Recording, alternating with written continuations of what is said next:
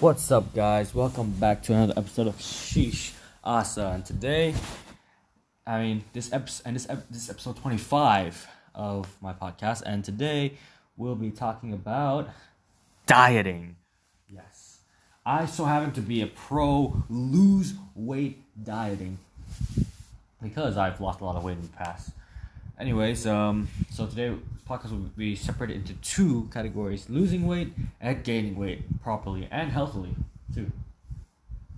So what inspired me is uh, someone asked me, "Yo, yo, bro, I want to lose some weight, but I don't want to put too much effort into it.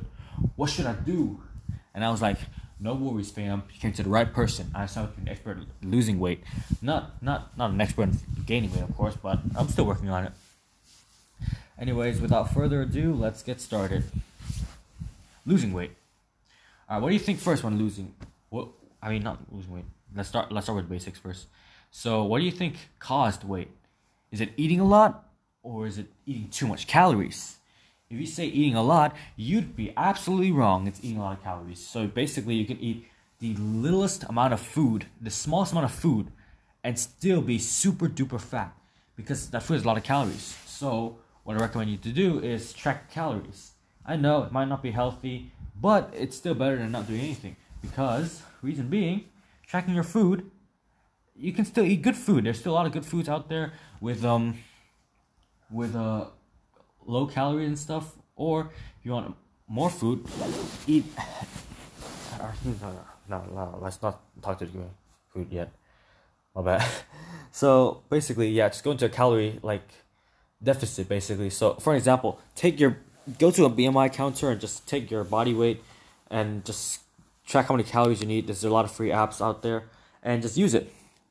So yeah, just eat that just eat that amount. Also, the healthiest you should the healthiest weight loss per week is 1 ca- 1 kilogram per week. Don't ever go exceeding that limit.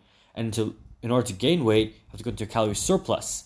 And now what I recommend is not going too far or not not um dirty bulking, which is what I did, and I uh, got uh, permanent stretch marks on my shoulders.